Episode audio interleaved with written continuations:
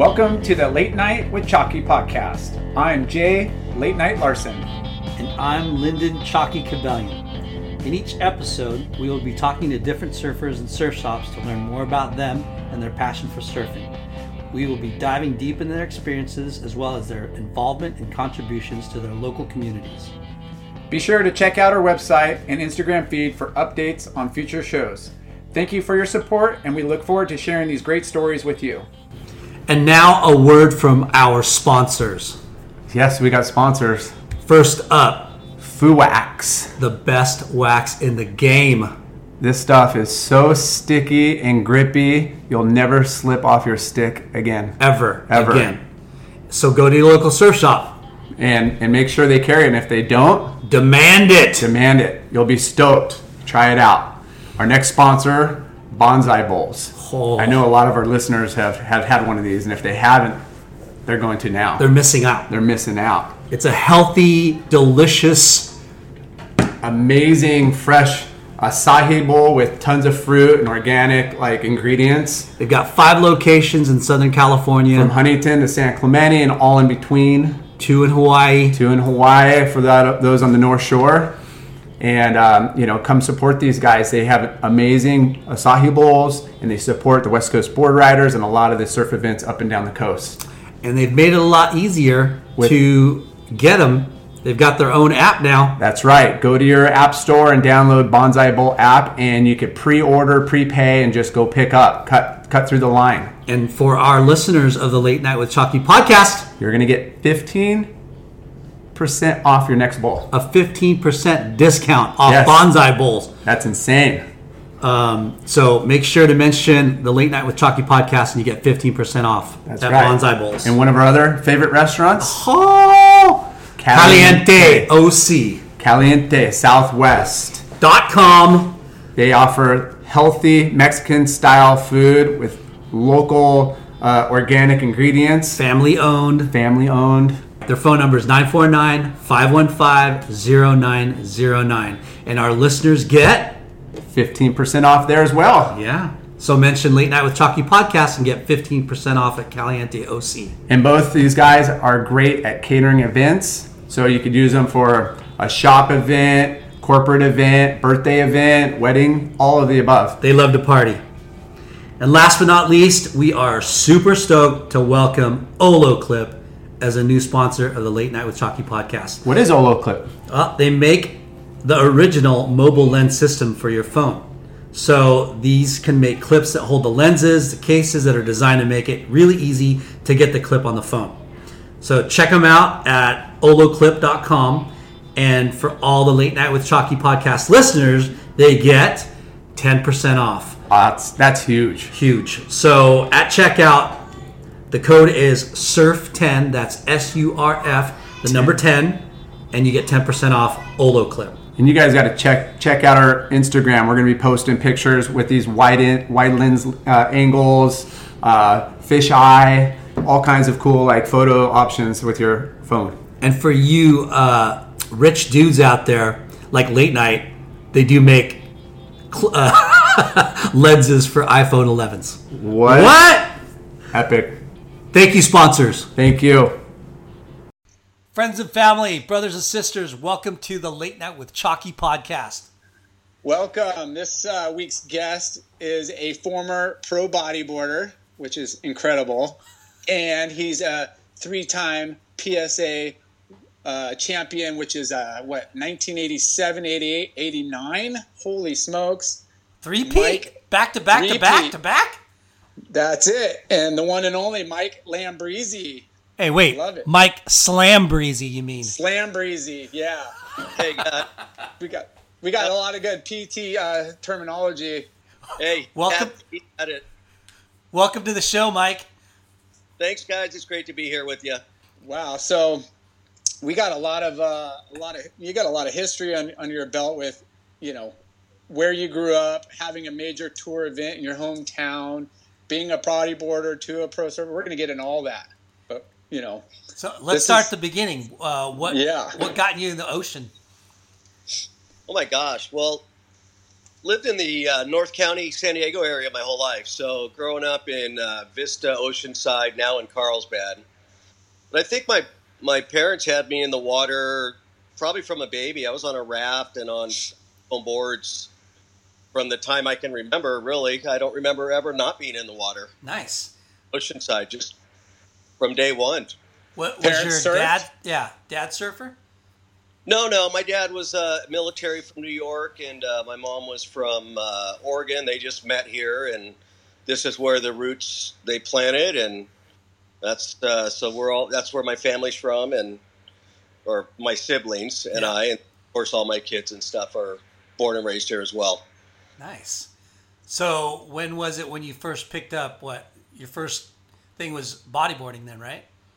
Yeah, yeah. So I mean, you know, you, you you grab anything you can in the beginning. We have the blue and yellow rafts. I think you guys might have seen pictures of those. Yeah, yeah. the foam boards, which eventually they had like some kind of woven fabric around them, and you ride those till it broke.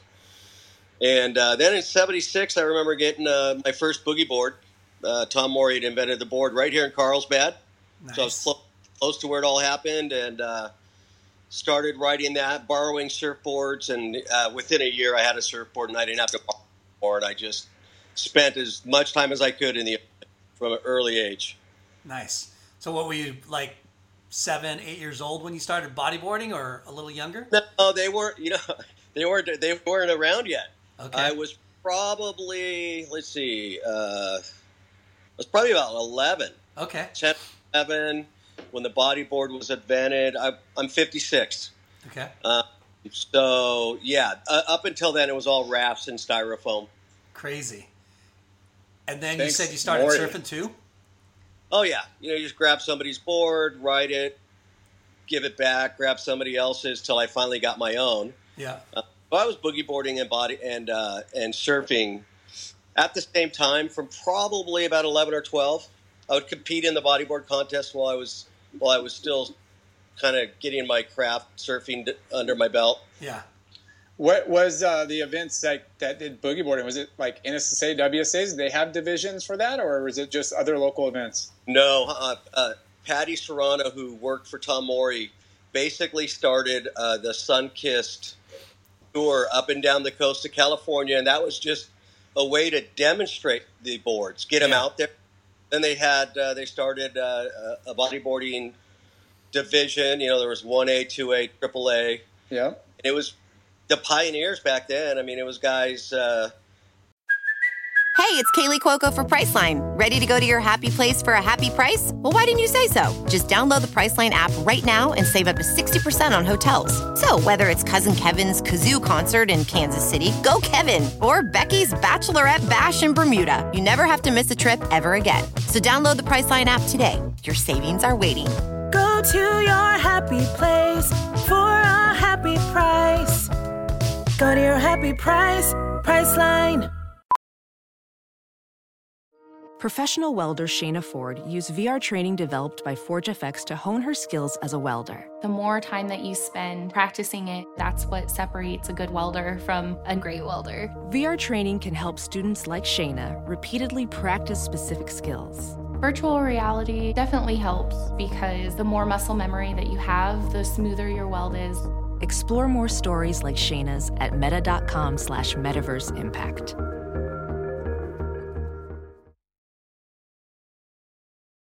Probably you've never heard of. You know, Bobby Zane, Joey Gibbs, Tony Prince, uh, Scott Hare, just a bunch of guys, the early guys who were who were part of that movement.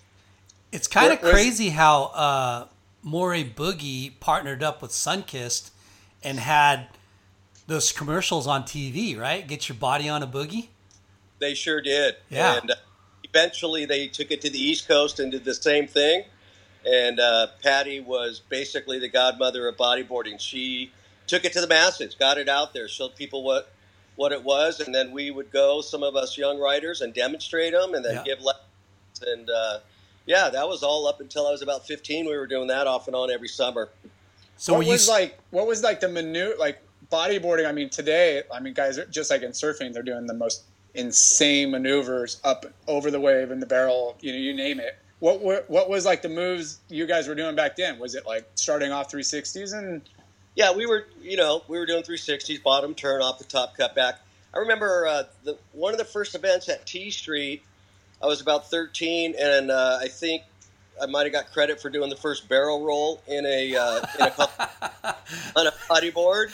That's amazing. And uh, so you know that, and then the the spinner 360s where you kind of get off of them and spin it around.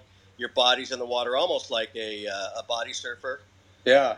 And then we went to knee, you know, knees, one leg, one knee, and yeah. the sky was the limit. You know, it was whatever we could do. But then, of course, surfing influenced. Bottom turn off the top, cut back, barrel rides. Yeah. Yeah. So, was Morey Boogie your first sponsor? Absolutely. Nice. Yep. Morey Boogie was the first sponsor, and when I was 15, they had the first pro event ever. It was at Huntington Pier, and I remember walking away with $500 from first place, and What? yep, bought a moped and was able to get my, myself to the beach every day from then on uh, with my surfboard. Sick. What kind of what kind of moped that's do you sick. remember? Oh my gosh, no! Uh, Was that Peugeot or Pooks or Oh, back then it was just called a moped. yeah? That, that- G- generic moped. It could have been was a 500, uh, and that was perfect. I was set So you turned pro at around 15 years old for bodyboarding. on the bodyboard. Yeah, Yeah. I, Is that to collect the, the, the prize winnings or just because uh, your sponsors were giving you money or both? you know, it was it, it wasn't even a thought. You know, they had Yeah. best, they had all the the AAA division or the best guys went into the pro division. They gave out money, and we took it. There was really no thought. Uh, Scored. Yeah, what I, all I knew is uh, I had 500 bucks, and I was a happy camper. Did they have uh, any cool trophies for, from that event or any other ones that you, you, you kept? You know what? I I did keep. I got rid of most of the trophies from the early years. Um, the big surfing ones I kept, but they're all at uh, Gary Linden's factory. Sick. he has a you know like a display area there. The only I have a couple around here that were from the World Tour that meant a lot to me that I kept, but uh, the, the Bud Tour events, the Pro Tour events, stuff like that are all at his place. And What? as well. How long did you compete as a bodyboarder? You know, um, I was already surfing full time and only competing on the weekends on a bodyboard. I wasn't even riding it anymore. Probably, I would do contests off and on. I actually did one on the, when I was on the Bud Tour in the Pro Division. I did one in Hawaii at Pipeline. Um, but I was already surfing. I mean, I was a pro surfer, and all that was just for fun, just to say. Oh hey, wow, okay.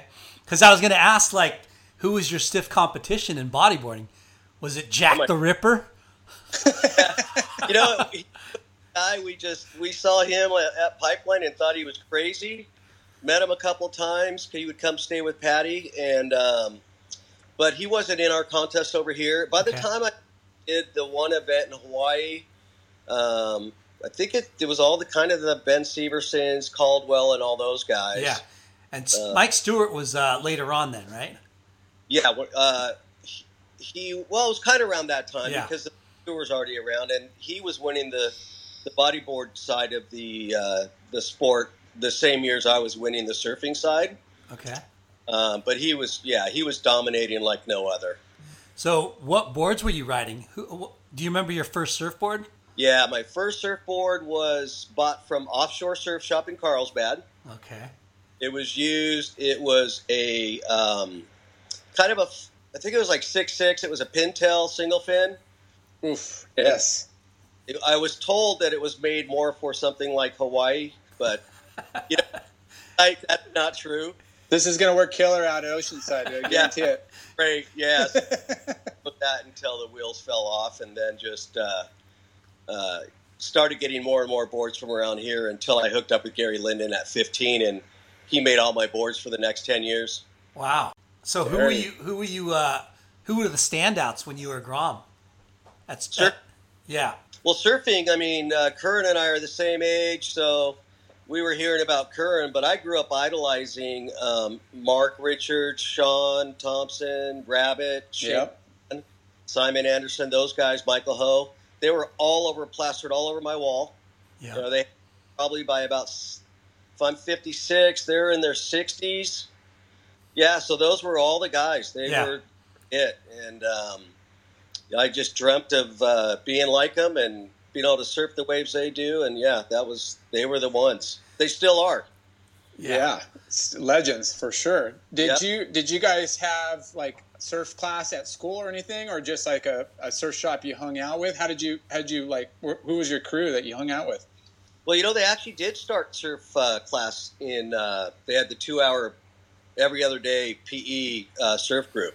It started when I got into high school, Yep. and um, so that was pretty pretty cool. I didn't have to cut school as much anymore. Extra couple hours in the morning. Exactly. And then Randy, gosh, what was his name? He was doing the NSSA, and the NSSA started getting big. I was doing WSA as well. Um, gosh, you know, Todd Martin was a part of the group down here. Gluefoot.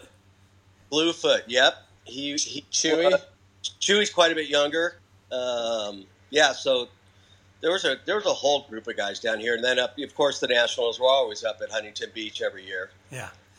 I didn't do a lot of amateur contests. I did a little bit here and there, and then uh, uh, you know, so I kind of I did some of it, but I skipped the main push of the NSSA and all that. It just didn't fit into my life at the time. Did you get grief for being a bodyboarder and a surfer? Oh heck yeah! Yeah, I Yeah. was just gonna say. Yeah, Because I mean, at at that time, I'm sure, like, you know, because bodyboarding was relatively brand new, right? And and being a surfer, you look at bodyboarders, and you're like, dude, beat it.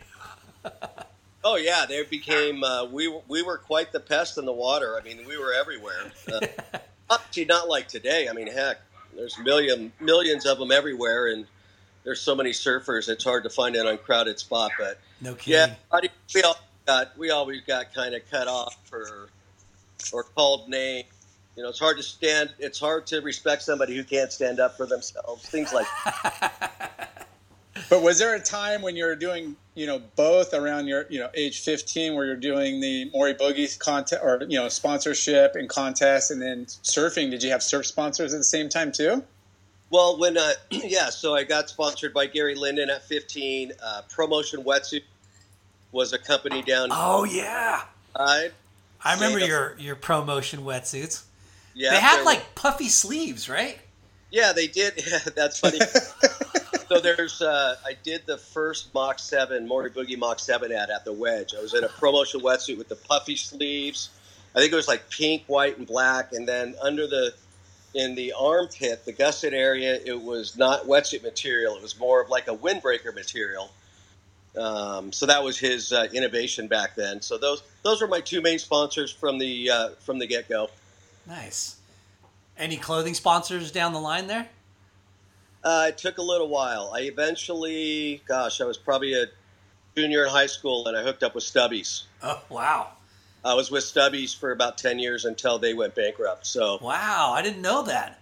yeah, so I was with them forever. They're the ones that actually uh, said, "Here's a ticket around the world and five hundred bucks a month. Go give it a show on the world tour. See what you can do." You're kidding me. Wow. Yep. And it was right after winning the '82, no, the '83 Stubbies at Trestles. So that was good timing. So when did you turn pro for surfing? Well, the previous year at '82, I surfed the Stubbies. Okay. The, the Tom Curren one, and it was a bunch of big freight train rights just peeling. He beat David Barr in the final. I, I entered that event, and um, that would have probably been my pro debut just because if I would have won money, I would have taken it. Yeah. Yep. Um, I remember winning a man on man heat, a couple of them, and then losing to David Barr. Um, but I don't think I got my first check. Oh my gosh, if that was 82, probably till 83, I started doing uh, pro-ams down this way. I entered the Katin and, uh, and then the Stubbies, of course, the following year I won that. And that pretty much set me off on the tour. And those were more like ASP events and not like the Bud Tour or, you know, the PSAA tour, or were they combined? Well, there was no Bud Tour, um, and the they weren't ASP events in the sense that they didn't have points and they didn't go toward the rankings. But the Stubbies, what their concept was back then was to do they'd call it the surf trials, California, East Coast, Hawaii. In the winter, would not just get a check, but they'd get a ticket to Australia, and they'd get all uh, you know they'd pay for everything while you're there, and you would get entered into the uh, main event of the Stubbies at Burleigh Head. Wow. So, pretty big deal. So Yeah. first, second. So my myself and Dave Parmenter from 1983 got that those two spots and ended up in in Australia uh, surfing that event. And that was kind of the beginning. You know, I just kind of kept going from there. What a great launch! What a great uh, concept to get you know get you overseas to help because sponsorships weren't bringing in you know a lot of money to and you know to travel. Yeah, there wasn't a whole lot of sponsorship. Um, also, those events, you know, there were so few events on the on the West Coast or the East Coast. All the pros would be there. I mean, the the Stubbies back then, you would have the Barands, the Bars, the Chris Barela. Um, you had Alan Sar. I mean, literally everybody. PT Yeah. was living here. It was a chance for all the pros to get together and show their show their stuff and get ready to go to the next stop on the tour. So um, it was a pretty big deal. Yeah, it was a big event. Stubbies ran for like what? How many years? do You think like four or five years? Yeah, so in '81, I think their first event was at Blacks. I think Richard Kenvin might have won. Wow. Um, 82 was Curren, myself. Then they had, I think they switched after that, and it became a ASP event. Okay. That's when they moved it to North Jetty Oceanside, and then uh, Yeah. then to the pier, and then it became the Life's a Beach event. But yeah, that, that was probably about a five or six year run for them. What's crazy is you know Stubbies, Australian brand, but like they they tried to make it or you know make a name for themselves over here, but I don't really remember them. I don't remember seeing them in very many shops. I guess No, I, I, I think they uh, they sold out pretty quickly. okay. tried to go to the department stores and all that, and they didn't stay true to the roots. And I don't think they built up a uh, a foundation. And you know, so like anything else, you know, if you're not if you're not in the, the core stores, and if the the young kids don't think you're cool, you're going to go away, Yeah. and uh, or you're just going to become a big box discount. Well, there was a ton of competition with brands in that mid mid '80s too. There was Yeah. you know like I mean, Gotcha. yeah, I mean uh, Quiksilver started, Yeah. Op or Catch It. Yeah, there was a lot of. Oh. it was a booming time uh, for the industry in the '80s. Yeah.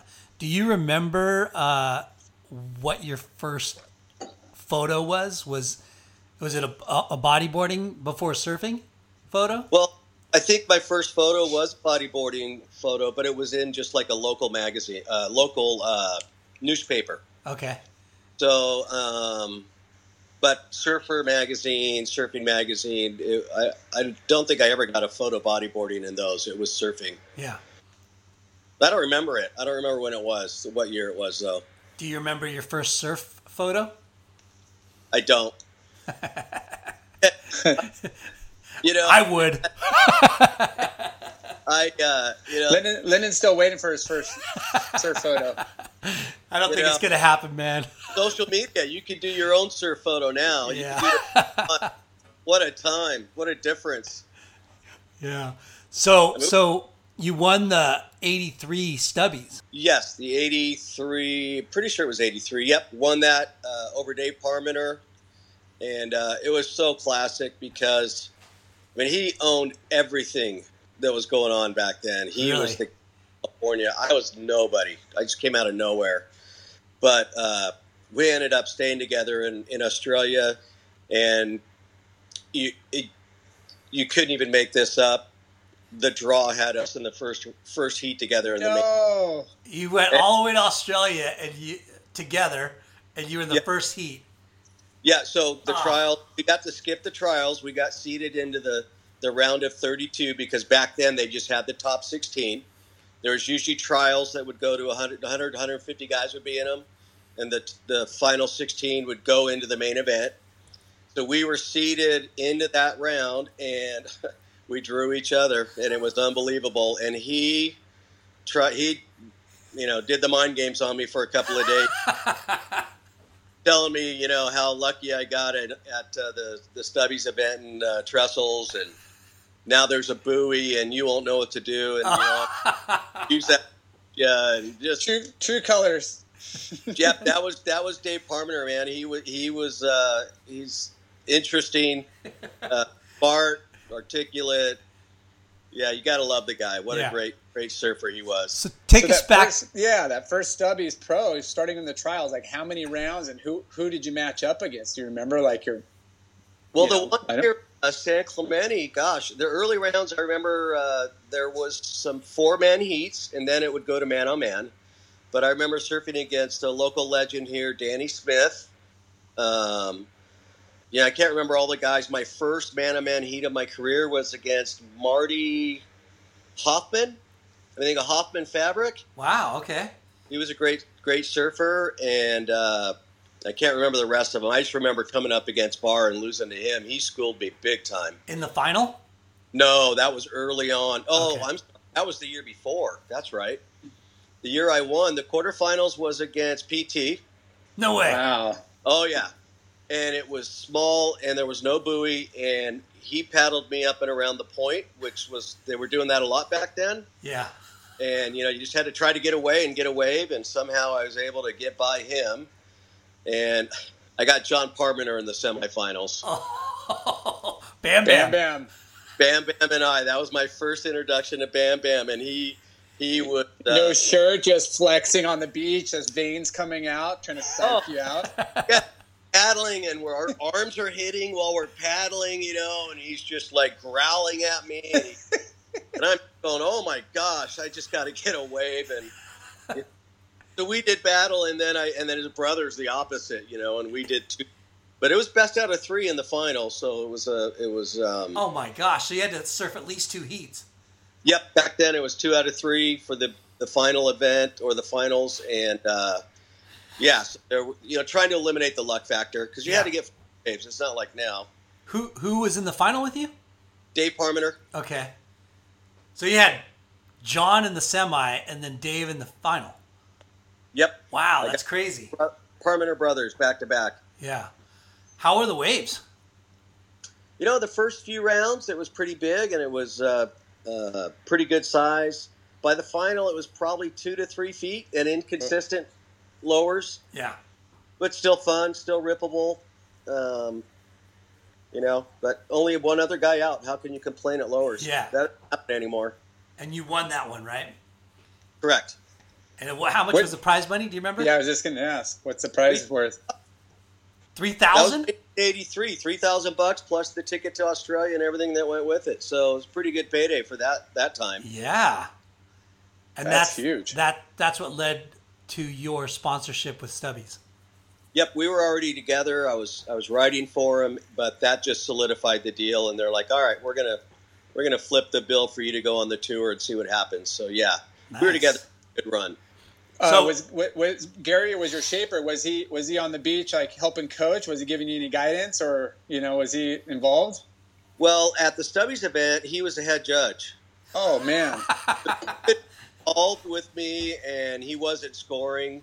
Um, yeah, I look back at my surfing, you know, and how just crazy it was, and it's like, oh my gosh, did they push me through that whole event? I don't, I don't know what happened, but he, in between events, yeah, Gary was he was great because he would put together little team events, and, and we would work out around town, and uh, uh, we had quite the team back then. I mean, there was a lot of top guys: Gerlach, myself, Todd Holland, Oh, Chewy that's right. Colin uh, Smith. I mean, he had the heck of a team. He was really, really big time. Yeah, for a long time, he, he had some really good team riders for Yeah. sure.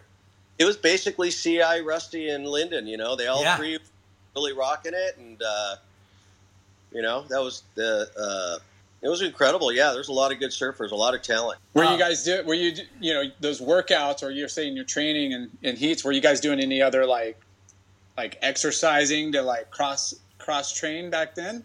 Not Just yet. surf a lot. No, but uh, the and I don't know who came up with the idea, but what Gary had us do is you would paddle out into your your your workout session or your kind of your heat, Yep. and you got to remember this is when PT and Ian started the NSSA, and it was four to the beach, Oof. and it, it didn't matter if you if it was a closeout, you did your one big turn, and then you rode that thing to the beach, milking the soup. So. Um, it was brutal. So we would have to ride the wave all the way in, and if we fell, we had to come in, run up the beach and around a little buoy, or not a buoy, but like a cone, Yep. and head back out. So that was it was the, to encourage you to finish the wave and then to uh, work on, on your endurance and your uh, your your speed and agility at the same time. So, so were you focused on being a, a pro surfer? Did you um, did you finish high school and think about college, or you just went straight into? No, a- actually, um, high school years were a bit um, different for me. I I, uh, I ended up dropping out of high school and going on the tour. Actually, I take that back. I did drop out of high school uh, right before my senior year. I was working two jobs and just trying to get by. I, I my high school years were a mixed bag of of uh, living in different air, places with different people, getting involved in drugs and drinking, and um, yeah. So I, I kind of thought that the pro tour thing wasn't going to happen for me when that part of my life was going on, Wow. and uh, so for it to come back together the way it did when I by the time I was 19, um, I'd stopped the drugs and the partying and stuff, and it was like I just found this focus and this determination. It's like I'm not gonna, I'm gonna make this happen. I'm gonna make Yeah. something, and uh, you know, turn it around and got going from there. Yeah, because you had the talent already for for two two things there. You're a pro at 15 for bodyboarding, and you know you're already starting to surf really well and, and doing well in contests. So it's it's a shame when drugs and alcohol get in in the mix and Yeah, cloud your Yeah, definitely. Uh, you know, that's why I didn't really do the NSSA thing. Um, you know, broken family, living in a foster home for part of the time, and and then just you know, a lot of drugs. So I was very fortunate that uh, I was able to get away from that. yeah Not everybody does, and uh, survive it, and uh, and to still have a shot the way that I did. I, Yeah. you know, Yeah. It seems like surfing, you know, is kind of, you know, a saving grace for a lot of people, you know, not, not like you said, not for everybody, you know, some people can't climb out of those dark holes and, you know, those uh, bad turns. But for the most part, you know, we get a lot of guests and stuff that have, you know, gone through similar situations and they just found their passion for surf and love of the ocean and, you know, got themselves clean and, and that's their, that's what that's keeps them essentially focused. their, yeah, keeps them focused. Their A, that's their AA. yeah Absolutely. I, you know, to this day, it, it's what keeps me passionate and focused. And, you know, it's, I, I don't, I'm still on a shortboard because I still love the challenge, Yes. yeah trying to surf uh, progressively. Yeah. Not in, Yeah. but, you know, just trying to keep it on edge and stay as uh, flexible and youthful as possible. But, yeah, surfing has de- definitely been a saving grace throughout my entire life. I know it has been for a lot of people. Sports tend to give people focus that maybe don't have it, yeah and uh, they a little bit of talent, and all of a sudden it's like, oh my gosh, you know, they they get they could kind of feed that whatever it is, you know, they're they're you know, people are telling them, hey, you're doing great, you're good, all this, you know, and they'll feed off of that, and and you know, it works out for some people for sure. so Yeah. that so that was at 19 years old where you turned it around Yeah, by night I was 19 when I won the Stubbies, and I'd already so for about a year before that, I'd probably been doing really well in the pro ams locally around here. yeah Uh, but yeah, right up until uh, I was about 18, uh, there was a lot of uh, you know, there was the 80s, cocaine, uh, uh, pot and pills, you name it. It- Yeah. You know, it was that was- that was the 80s. you're lucky you made I- it through it I, I think it's still around today. don't, don't think it disappeared, man. I, I think there's a lot of uh, people struggling or, or, or indulging, you know. Oh, no doubt. And now there's just so many more choices, and it's so much. Some of it's so much more deadly, and Yeah. I mean, effects. You know, you can quit and still never recover Yeah. from Right. drugs nowadays. Yeah. So so you won the contest, Stubbies. You went to Australia. So you you were on the ASP tour. What 83, 84? Yep, that was my first year. I, I missed probably I missed uh, half the tour. Picked up. Uh, I went to. I think I went to Atlantic City first for the pro event there, and then to Australia. I so I was able to get in the final half of the year, which helped because it allowed me to get a, a relatively, you know, middle of the pack seating for the final year or for the next year. I- So I think I, I think I finished 46th that year doing about half of the events. Wow, that's And, pretty then, damn and what good. and it was what was the cutoff? It was still the 16. So they you know trials. Actually, what they did, it was in, they had the 16. The next year, they added the uh, the second group of 16, so 32 guys.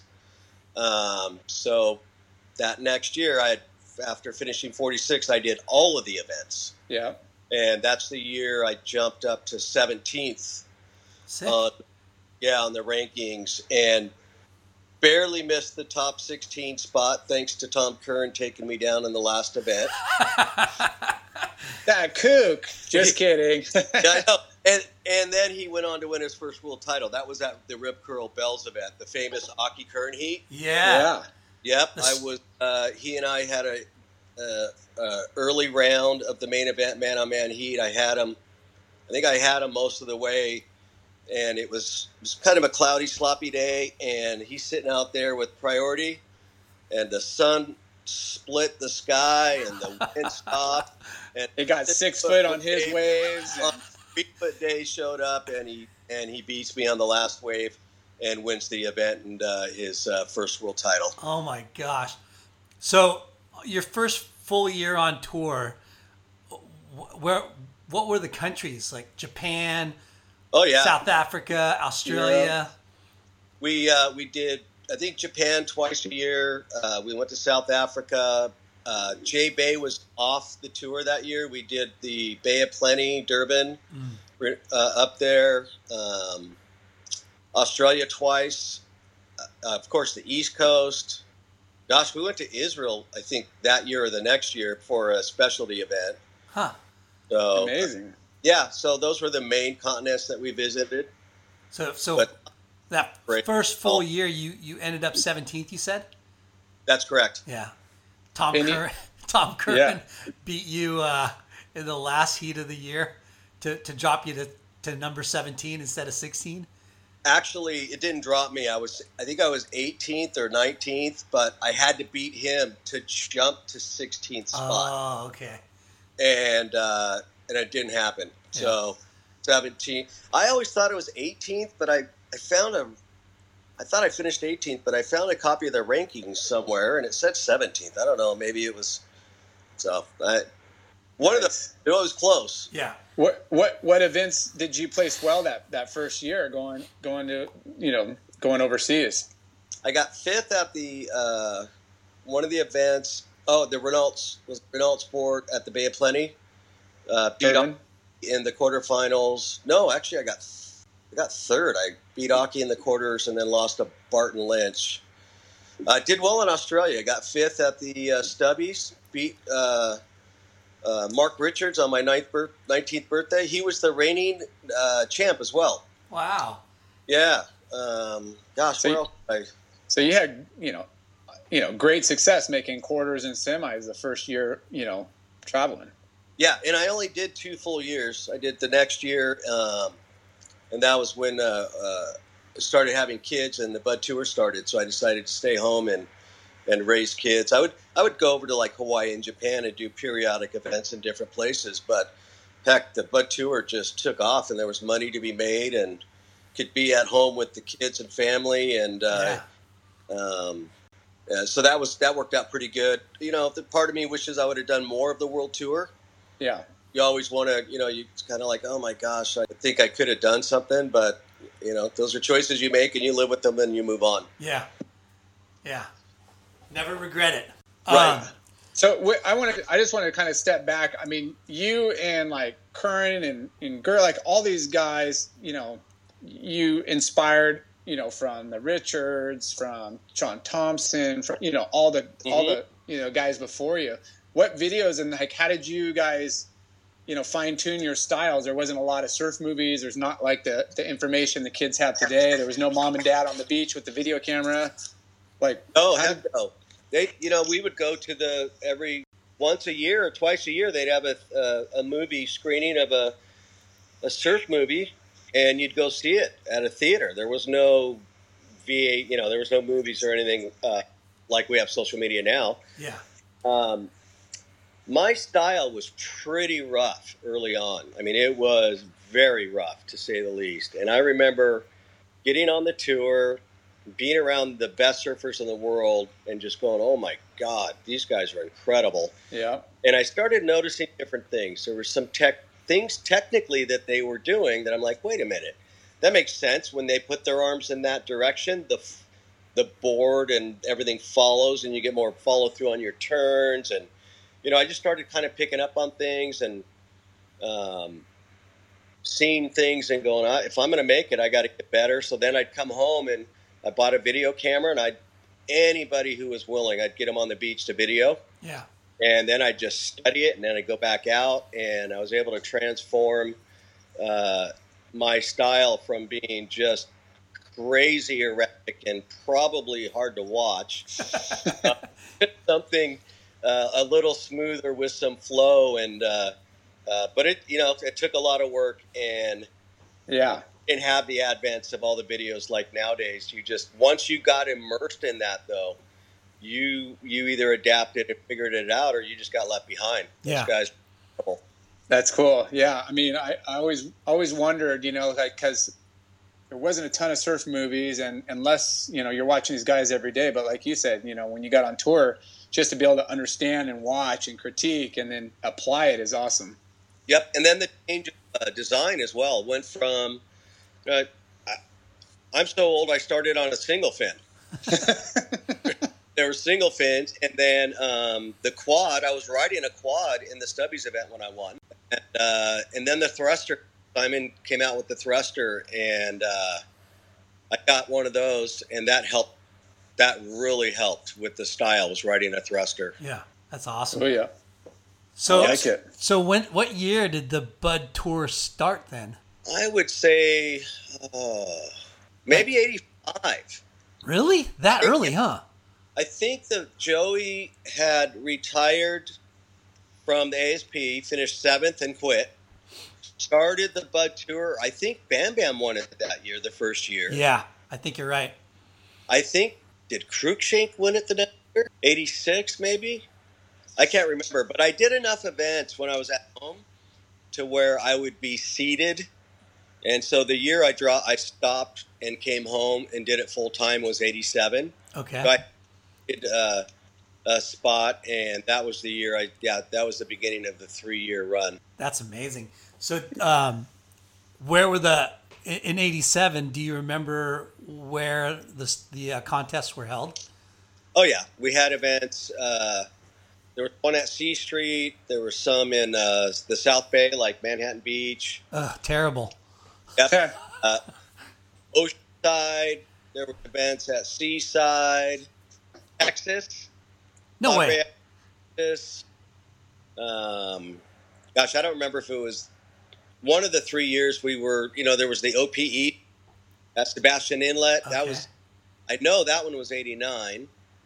Um, they had that great swell, and uh, there was this kid you might have heard of coming up at the time from that area. yeah. Robert, Robert, somebody. Robert Kelly Slater or something. yeah, he actually served it. It was uh, him and uh, the young. Who was that other young hot kid? Shane Beschen. Oh yeah. Uh, so you had all these hot young kids coming up uh, while while that was going on, and uh, yeah, they had events in Hawaii. You know, so they were starting to expand every year. They were adding adding events to different places. How, how many uh, contests did you win that year? That first year? Well, The first year I won one event, but I made eight finals. oh wow, What? Mr. I- Consistent. Second place to save my life. Oh, Uh, it was brutal. hey, at least you won one, right? Right. Yeah, that was that was it. You know who kept killing me was uh, Jim Hogan. Oh my Ooh, god. yeah, he dominated. Him and Snips were like super consistent. Even Dino, those three were just nonstop winning. Well, then the next uh, the next two years it was Dino. That's who got Yeah. second years. Um, but I yeah I won more events. Probably won three or four than the next year, and then the final year I won, I won three events, Nice. including the uh, the OP East event at Sebastian Inlet. So so who were your uh, who who did you hate having to compete against? Who was the most ruthless and cutthroat during that Jim. time? Jim Hogan was a, that guy wanted it as much as anybody I'd ever met. He was a machine. Um, he, yeah, he was fit. He was aggressive. He was consistent. Parsons drove me crazy because he was so technically perfect that if you made an error, you were done. You know, just you screw up, it's over. He uh, he he's not gonna he's not gonna make the mistake. But you know, there was a lot of good guys. There was, of course, Dino and Dino. Um, uh, you had Charlie Kuhn came back and started doing the tour after a while. Richie Rudolph, of course, Shane Beschen and all that young crew coming up at the time was spending a lot of time there. Um, so you know, there was a lot of a lot of competition. But I'd have to say, uh, Hogan was the guy that drove me the most nuts. Wow. Yeah. I, I wouldn't uh, I wouldn't have thought that at all. Little little Mighty Mouse, man. Yeah. That guy, he Have you, ripped. you guys seen him lately? No. Is he down in Costa? Yeah, he, he's uh, probably in better shape than he's ever been, surfing better than he's ever surfed in his life, and he's 56. It's incredible. That's awesome. I'm on Instagram, and it's like, oh my gosh, how do you do it? That's epic. Yeah, I see. I was down there a couple months ago. I saw Tr Tony Roberts, same thing. Just like they're in the water all day, just ripping. It must be nice. So like all day, tropical water. so do you remember being filmed in any any videos?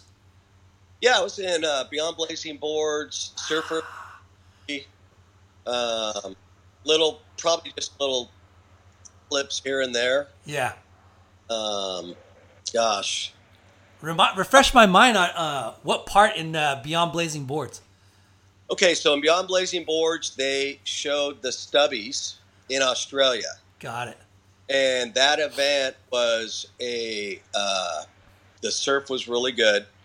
Tom, uh, Carroll, and Shaun were battling out for the title, and uh, I came up against Shaun in the round of nine, ninth place in perfect Burleigh Heads, and beat him and knock him out of the title race.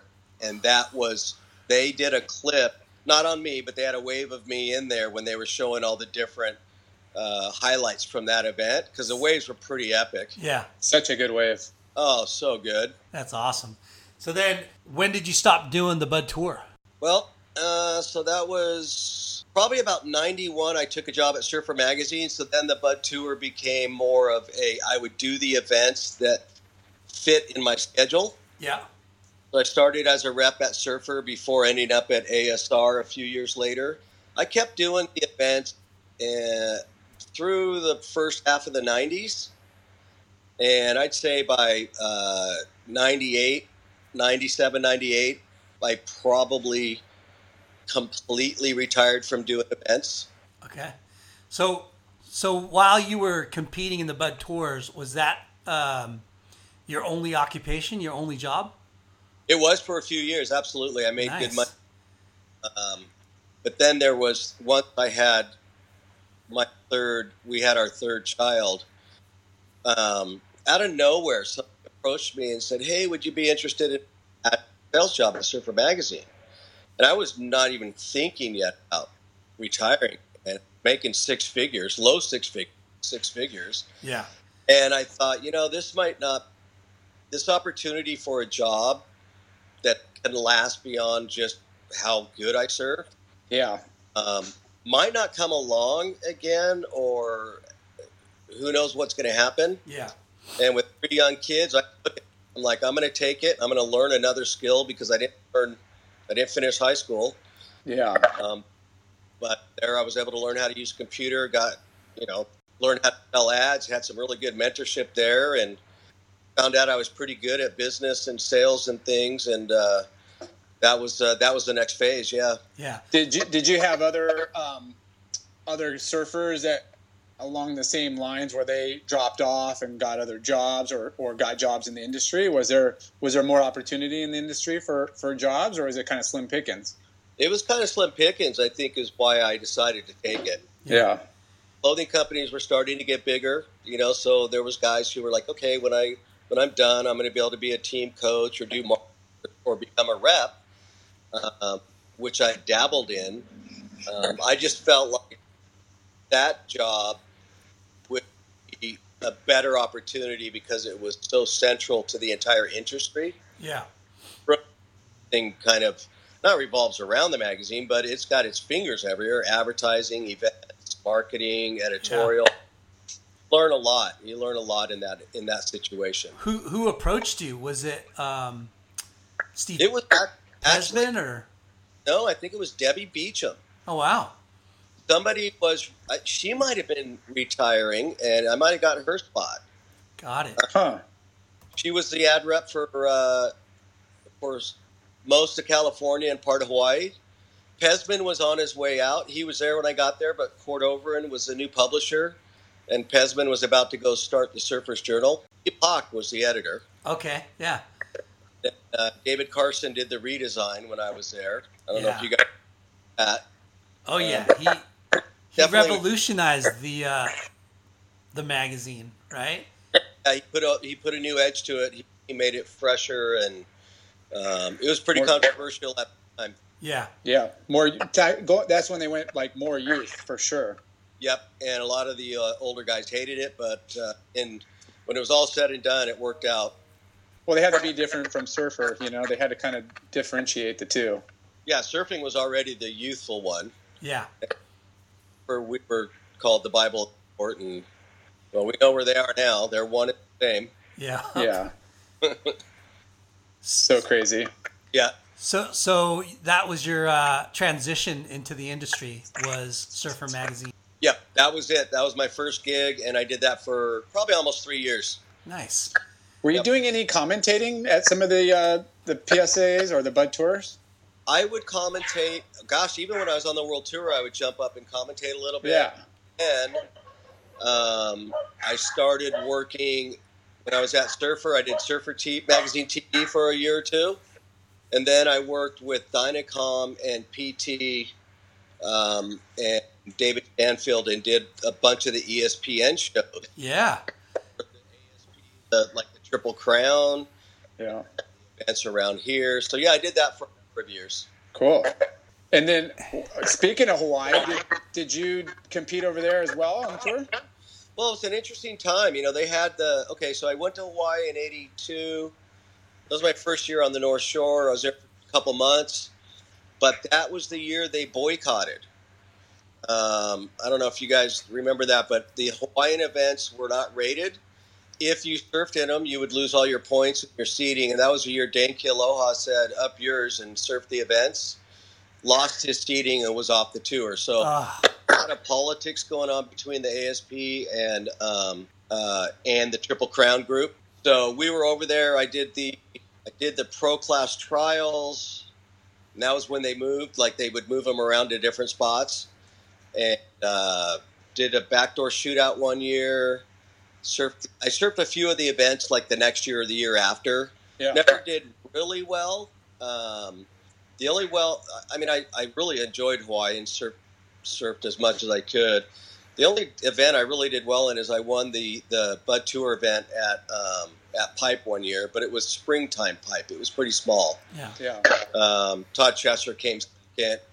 Cashin and Tony Moniz were in the final, but yeah, that was probably no, that was ninety one. That was ninety one. Crazy. Sick. Did, did you surf the uh, the lowers event that uh, Kelly won? I did. I um, gosh, I think I lost in the first or second heat. I surfed. Oh man. Well, it was super inconsistent early on, and Uh, it was one of those things where if you got it on that day at high tide, you know how that can be. yeah. Yeah. And, Trained out. Just wait, wait, wait. Nothing comes in. Yeah, I mean, I don't even know if I got my weight count that that tough, and then the waves got incredible, and of course, he, uh, he, So- he changed surfing right then and there. Yeah. He definitely made it. He brought in a new era. Yeah, it's a trip because you had like two like younger forward surfing guys, right? Kelly, Shane, uh, Shane, Shane Stoneman. No, you had Shane Beschen, you had Shane Dorian, you had Rob Machado, uh, Ross Williams. Chris Brown. You had Yeah, that Pat O'Connell. crew. Those guys were uh, they they were the ship. Our it's funny because it went from the you know the busting down the door crew, Shaun, and guys, and then kind of the current era came, which I was a part of the current era. Yeah. And uh, but the big movement was definitely the momentum generation. That Yeah. was the big seismic shift in performance surfing right there. Yeah. But I was talking about that contest that Kelly won. Um, in that final was you had Bud Llamas, uh, Lom. Charlie Kuhn, And Chris Brown, Chris Brown. That's it. Not Shane Stoneman. yep, wrap around Brown. Yeah. Yeah. Rest Yep, in peace. Yep, that was a heavy that was a heavy final, and he was surfing pretty darn good. I mean, Yeah. he Chris Brown. I mean, he he was incredible as well. Yeah. So so you retired? What'd you say? Like late nineties surfing? Well, probably I probably you know it was like a semi-retirement in the early '90s when I took my job at Surfer, but full-on retirement I probably stopped surfing contests in yeah about the, the late '90s. It was done. When when the uh, the U.S. tour uh, faded away. Yeah, yeah. They had I think the QS they they brought the QS into play in the late 80s early 90s. I think it was the late 80s. And uh, that was when they first started what they became the WQS. And uh, I got second, I guess, on the QS rankings that year. And then I was kind of done. I was it was I was moving into the other direction of doing business and work and stuff. And then I guess I, I kind of drifted away for a little bit. They, then that's when the Dream Tour started a couple of years later. yeah. So what uh what what would you do after Surfer Magazine? I went to ASR, Okay. Action Sports Retailer. I went there as a sales uh, the sales manager for all the shows, and then as the publisher for the magazine. And we we launched Surf Business, um, the first ever Surf Business while I was there. Which eventually, I think, got picked up by Transworld. They did that a few Yep. years. Uh, I love that magazine. The yeah. Transworld Surf Business magazine was really cool. yeah. Yep, uh, that was a concept of ours at ASR, but ASR didn't quite keep it going, and uh, Transworld did a great job at picking it up. Yeah. So I was I was with them. I was with Surfer a few years, ASR a few years, and then um, a small group, about four or five of us, got the license for uh, CI, and uh, took a shot at the Channel Islands Apparel. clothing, accessories, and all that for a few years, but uh, that didn't work out. It was that's that's a tough business. Yeah. Better Yeah. have know what you're doing. I'll tell you. Yeah, you can't have bleaches snapping. You can't have traction falling off. You got to have like you know good supply chain. Yep, everything has to be dialed in, and and uh, yeah, that's a tough one. That's that's clothing is not for the uh, faint of heart. That's Yeah. a tough. Well, you got so much more competition, right? Each year, you, you, you add five or six more brands to the mix. Yeah, and you know, it was one of those things with Al's name. It was just like this should be easy, Yeah. Right. right? But um, the truth of the matter is, is nothing's easy in that industry. Yeah. And if you're not equipped, if you're not set up properly, if you don't have the right expertise, which I did not have, uh, you don't have enough money. I mean, there's so many things that go into it. I can't even fathom what it's like today. Oh, no. Yeah, I can't even imagine what it's like today. There are, are there even small companies anymore? I don't know how they pull it because an account will be like, "Oh, that looks like great product, whatever." How about ne- never? And you just give it to me, and if I sell it, then I might cut you a check. Right. It's like, it's like what? Do with the surfboards now Ugh. In the surf shops. I mean, I, I've kind of a lot of consignment and stuff too in those. It's yeah, Yeah. that's pretty, It's, it's great. It, you know, the, the environment and the competitive landscape is so different, you know? Oh, plus now you have the you know the access to doing things globally. Yeah. You know where it's not just the backyard; it's boards and clothing and things can be made and shipped from anywhere. Yeah. So it changes the whole dynamic. And then you have the old school group that, you know, of course, we want our boards made here and everything. And you have a whole group of gen- a generation of kids coming up who they won't care. In, you know, they Yeah. don't care. They're going to be they're going to be the market in five or ten years when they hit twenty.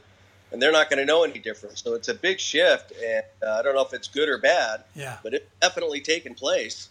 Yeah, ti time will tell. I feel like you know a lot of people are you know especially younger generations feel like they you know want to support you know a, a, a cleaner product, a, a local product, but you know at the end of the day it's performance and price that dictate you know the market. So, um, you, you know you, you got to have all those uh, lined up. Yeah. Yeah. Uh, So what are you doing? Uh, what What are you doing these days, Slam Breezy? Well, I'll tell you, I left when I left. Uh, gosh, it was 2000 when the CI thing finally just it, it wasn't going to make it, and uh, I was going through a divorce. Kids were 10, 11, 12, 10, 9, 10, 11. And a friend of mine said, What are you going to do? And I go, I don't know. He said, Come with me and sell cars for a little while Oh wow. till you figure it out because you'll make some money, blah, blah, blah. I'm like, oh my God. I'm going to go from being a surf star to being a freaking car salesman. Are you kidding me?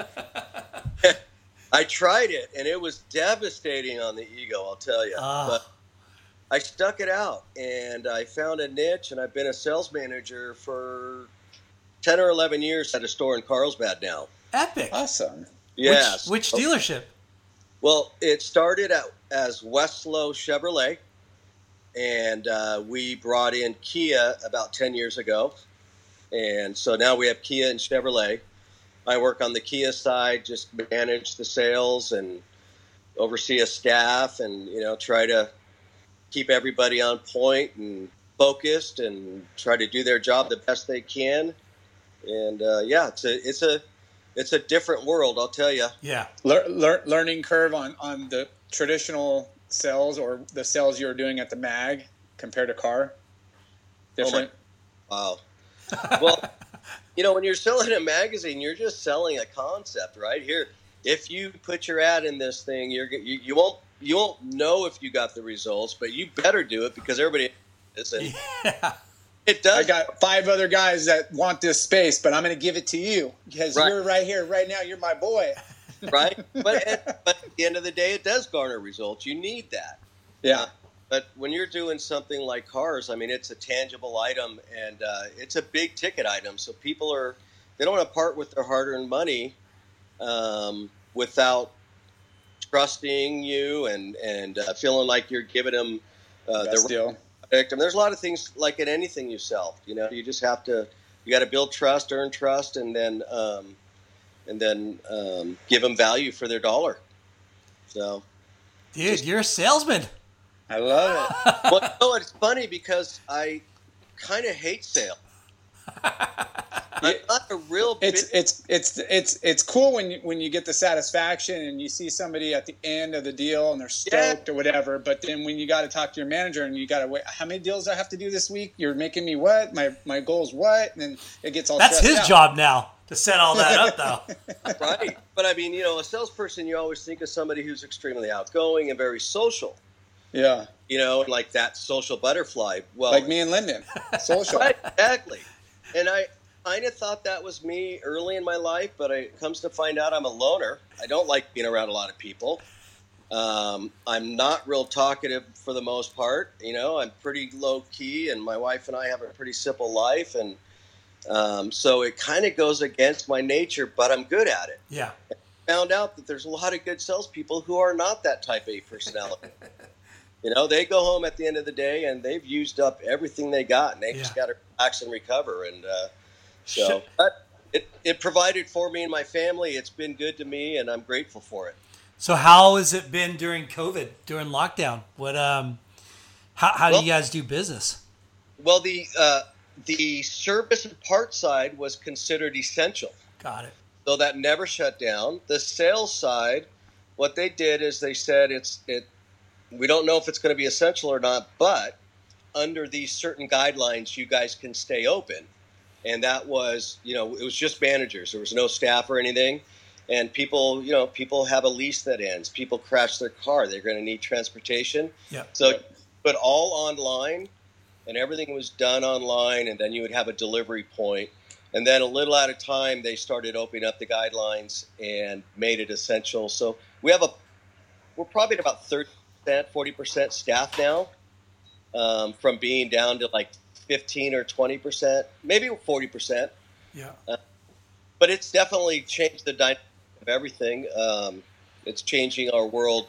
Uh, yeah, it's not. I don't think things are going to go back to the way they were before. Unfortunately, this is a mess. Yeah. It's a mess. I'm. Uh, yeah, I don't know if politics is a good subject, but yeah, Nope. I'm. Not, I'm uh, Well, we're we're we're sales reps. We're ready for things to, to get open. yeah, I, I agree. I think things should be open, and there's no reason why we can't practice the same safety measures no matter where we go, whatever kind of store it is. Yeah. And Yeah.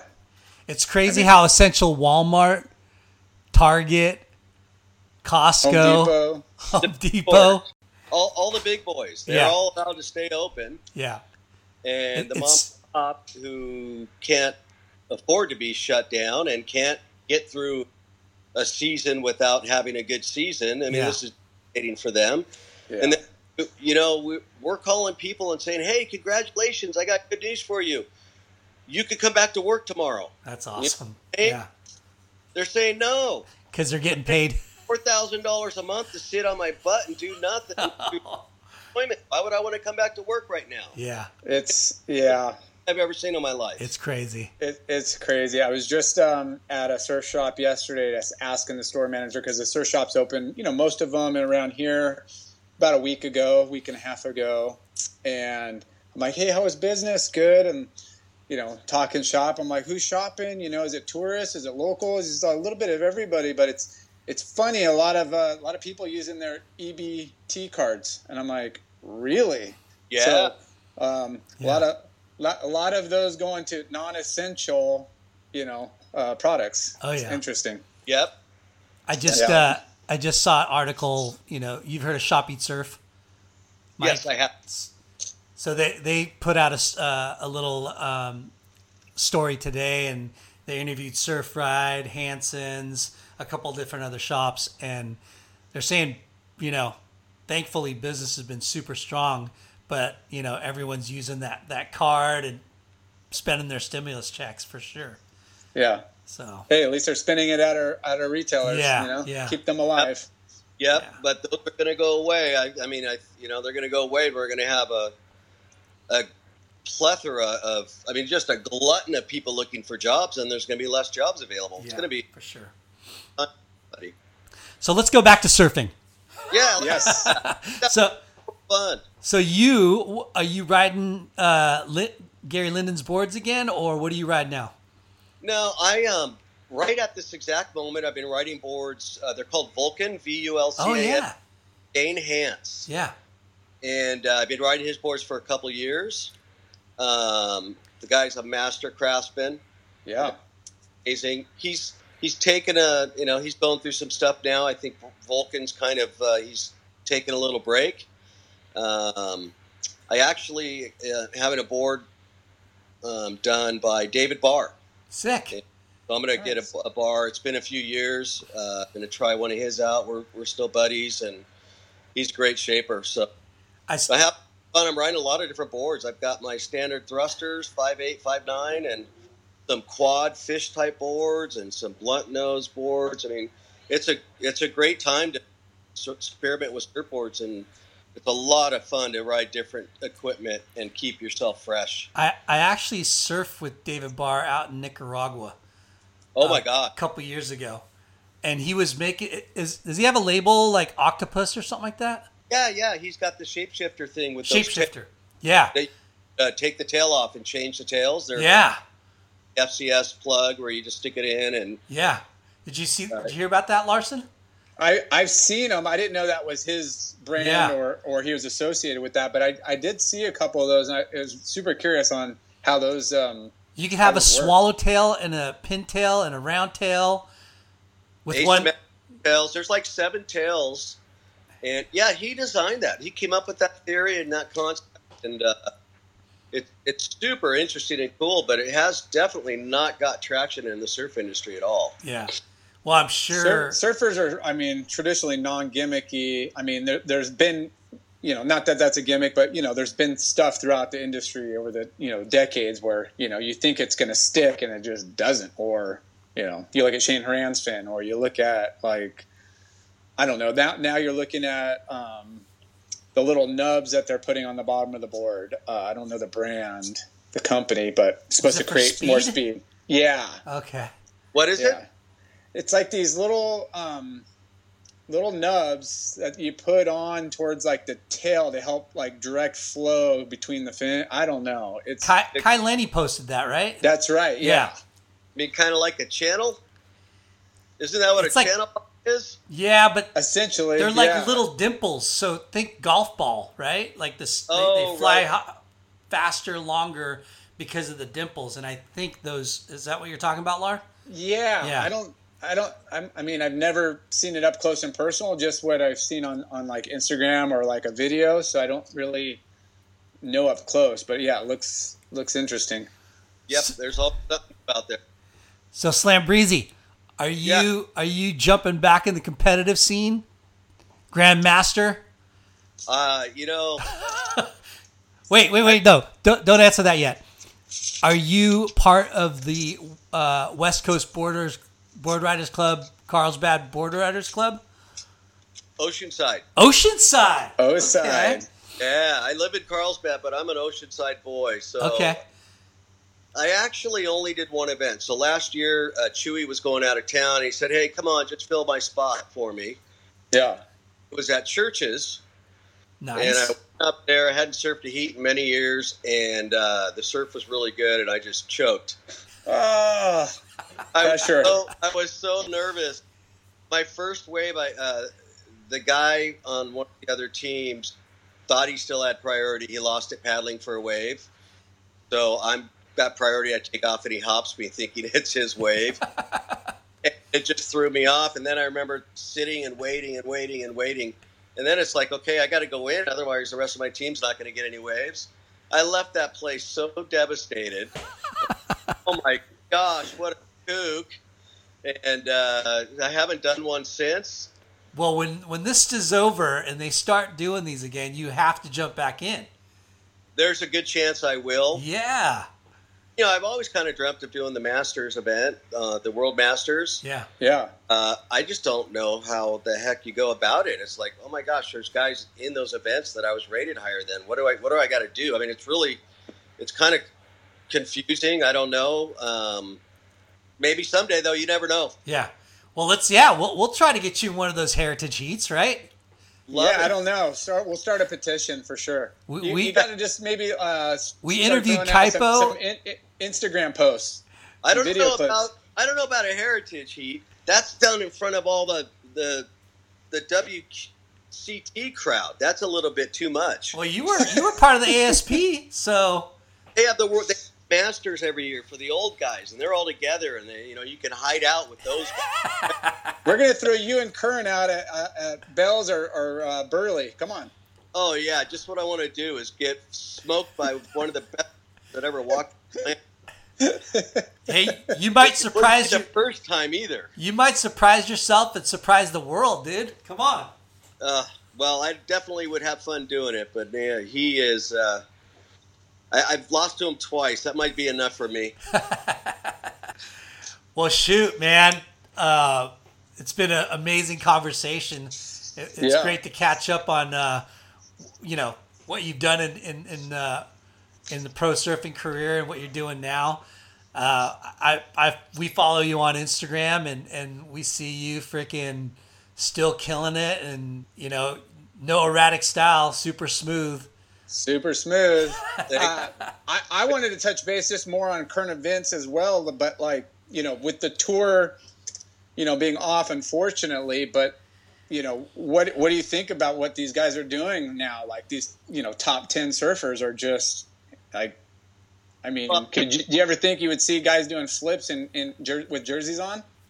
I didn't think I'd ever see guys doing flips outside uh, the notebook that I drew them on growing up in high um, You know, the surfing today is it's beyond incredible. I mean, the the aerial acrobatics and the things that Italos and Gabbies and those guys are doing is beyond comprehension. But uh, the thing that I enjoy the most, because I watch the events, I'm a huge Yeah. fan of the WSL events. I love watching the best guys surf good waves. Yep. Um, the carving, as long as they keep the carving in there, which they've done, Yep. Uh, love the above the lip stuff, but you the carving is what really gets me. It's incredible. I mean, you watch Conner Coffin. Oh, He's he's doing carving maneuvers that are blowing blowing minds out there, and you know, of course, the uh, John John's cars and, and Jordy's cars. and Julian. I mean, they all have that rail game. It's just yeah, yeah, having a if you don't have balance. game to go with the rest of it. You're not you're not going to be in the top echelon. Um, but those guys, yeah, the combination between their rail game and their their aerial antics is beyond. And then their barrel riding. I mean, they I mean they're surfing the barrel beyond what we imagined. yeah. You know, Isn't it crazy that Kelly's still in the mix? it is crazy. Um, testament to him keeping his body uh, in shape. I mean, I know at almost 48, he's got aches and pains and issues. But imagine how much worse they w- would be if he didn't take care of himself the way he does. Yeah. yeah. Look at myself. You know, I, I've had to be behind a desk and what that does to you, and you don't have the flexibility and agility that you once had. And his surfing is just as good, if not better, than it's ever been. I mean, he's hanging, guys. It's it's Yeah. He's it's still really mi- something to watch. he's mind blowing. Yeah. Yep. It's it's fun to watch. Do you do you do you, uh, do you play any fantasy uh, surf surfer? Do you play like the, any of the, the gambling? WSL one. You know, Yeah. a bunch of friends get together and do it. I kind of suck at it. um, I do too. I, I just it's like I pick my favorite surfers instead of who I think's going to win or who might do well, and somebody who's a little less attached to the surfers and more analytical will beat me every time. Yeah. Right? Oh, There's a oh. guy who doesn't even surf who wins our pool all the time. yeah, because he's analyzing like everything, and you just like want your the guys you you respect and you're fans of. I want that guy to win the heat. I don't care if he's not Yeah. the best or Right. at that spot. I try to be analytical and make a good decision, but I'm still swayed by Yeah. my subconscious somehow. I, yeah, I just I can't do it. I like it. I have fun. I love to talk smack, but uh, I usually lose. we, I, I, it makes. I mean, we love the, watching the WCL and the events too, but it just makes it so much sweeter when you have a, a man on man and you can just talk crap to your guys in your league. that was one of my favorite things on the tour. We'd sit in the uh, competitors area and watch heats and just talk shit the whole time. it was so brutal. You're just like, oh my gosh, when I'm out there, what are they saying about me? yeah, So when you brutal. when you slip off a wave and you just know you're, they're clowning you in the, in the competitors area, just eat you you, make up. a mental error. You know, you do something stupid, and they're just like, "What the hell are you doing?" I mean, you know, it's it's brutal. You know, you've been there, you've listened to it. Oh, It's so hard. Who's uh who's really good at that? Uh, talking smack. Yeah. Oh gosh, back then, I nobody topped Gerlach. Are you kidding? A walking, uh, a walking smack talking comedian. Yeah. Oh, so good. Yep, and I'll tell you who else was pre- talked uh, who was pretty rough is uh, Dave Parmenter. Oh wow, yeah. That guy's a wordsmith. He he could pull off a few good ones too. Yeah. So good. When was when was the last uh, surf trip you've been on? Uh, geez, um, all local like Mexico trips. Nice. Okay. So my wife and I go down, not this year obviously, but we should go down about three or four times a year just locally. Um, my son and some of his friends will go down to like Punta San Jose once a year. Um, yeah, I've been to Cabo a couple times in the last decade. Haven't been outside of that. I haven't been. Uh, haven't been to Hawaii since probably '99. I went to Tavarua in I think '98. I haven't done a lot of uh, huge surf trips in the last 20 years. Hi, sweetheart. Speaking of my wife, there she went. You been to to Indonesia? I have not. What? I know, right? It's what a wave. That looks so good. You, you Now- got Any good ways? I want to go to the Maldives, but it's probably pretty crowded. yeah. But I think everywhere is crowded, but the waves are so five waves there is worth like a hundred here. Yeah, it looks like it's a playground of surf. Um, Yeah, I, th- I think Shane Dorian does some some trips there. You know, where he he fills like some spots on a on a island or a boat or or something. Right. Yeah. A, a mutual friend of Dane's I've met online, Walter. Uh, he has a spot down. Is it Costa Rica? A camp down there. I'm going to try to get down there sometime later this year if I can. Nice. Yeah, well, uh, if you ever go to Nicaragua, our, our good friends at Mark and Dave's, they have a, a s- sweet setup right on the beach, and it's good for. Yeah, I wanted Good. at the uh, playground. Yeah, it's good for like. It's no, at it's a, it's like iguanas. Yeah. Oh, gotcha. Okay, Yeah. yeah, no, Yeah. Good for families, good for, you know, just boys trip, good for husband wives, whatever, you know? yeah. I dream and froth about getting on a good surf trip here again soon. It's been way too long for me. Yeah. Uh, for us all, man, this lockdown's been killing us, but we're Yeah. ready. It's over. That- We're done. Lockdown. uh, before the lockdown, there was just everyday life and work and all the other stuff that gets in the way of surfing. Nice. Well, dude, this has been epic. I mean, you had, you know, a, an pretty awesome career. I mean, yeah, you said you, you, you hung it up a little bit to take a, a, a job in the industry just so you had something to fall back on. And, but, you know, the accomplishments you had in that short period of time is freaking phenomenal. It was a lot of fun. I really look back on it and uh, grateful for that. And it basically set the course for my whole life. And uh, what a great opportunity to hook up with you two guys and, and share. Yeah. I appreciate it. Thank you so much. I'm going to hit you up for uh, photos and clips if you have them.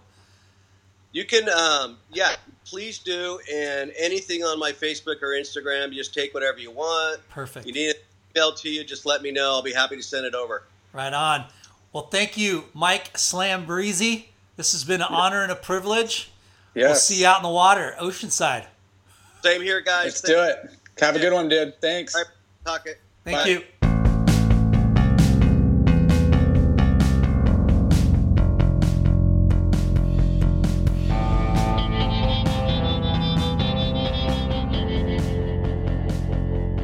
Thanks for tuning in. We hope you enjoyed the show. Please give us a five star rating and spread the word. Special thanks to our good friends James Williams for our awesome artwork and Justin Reynolds for the amazing music.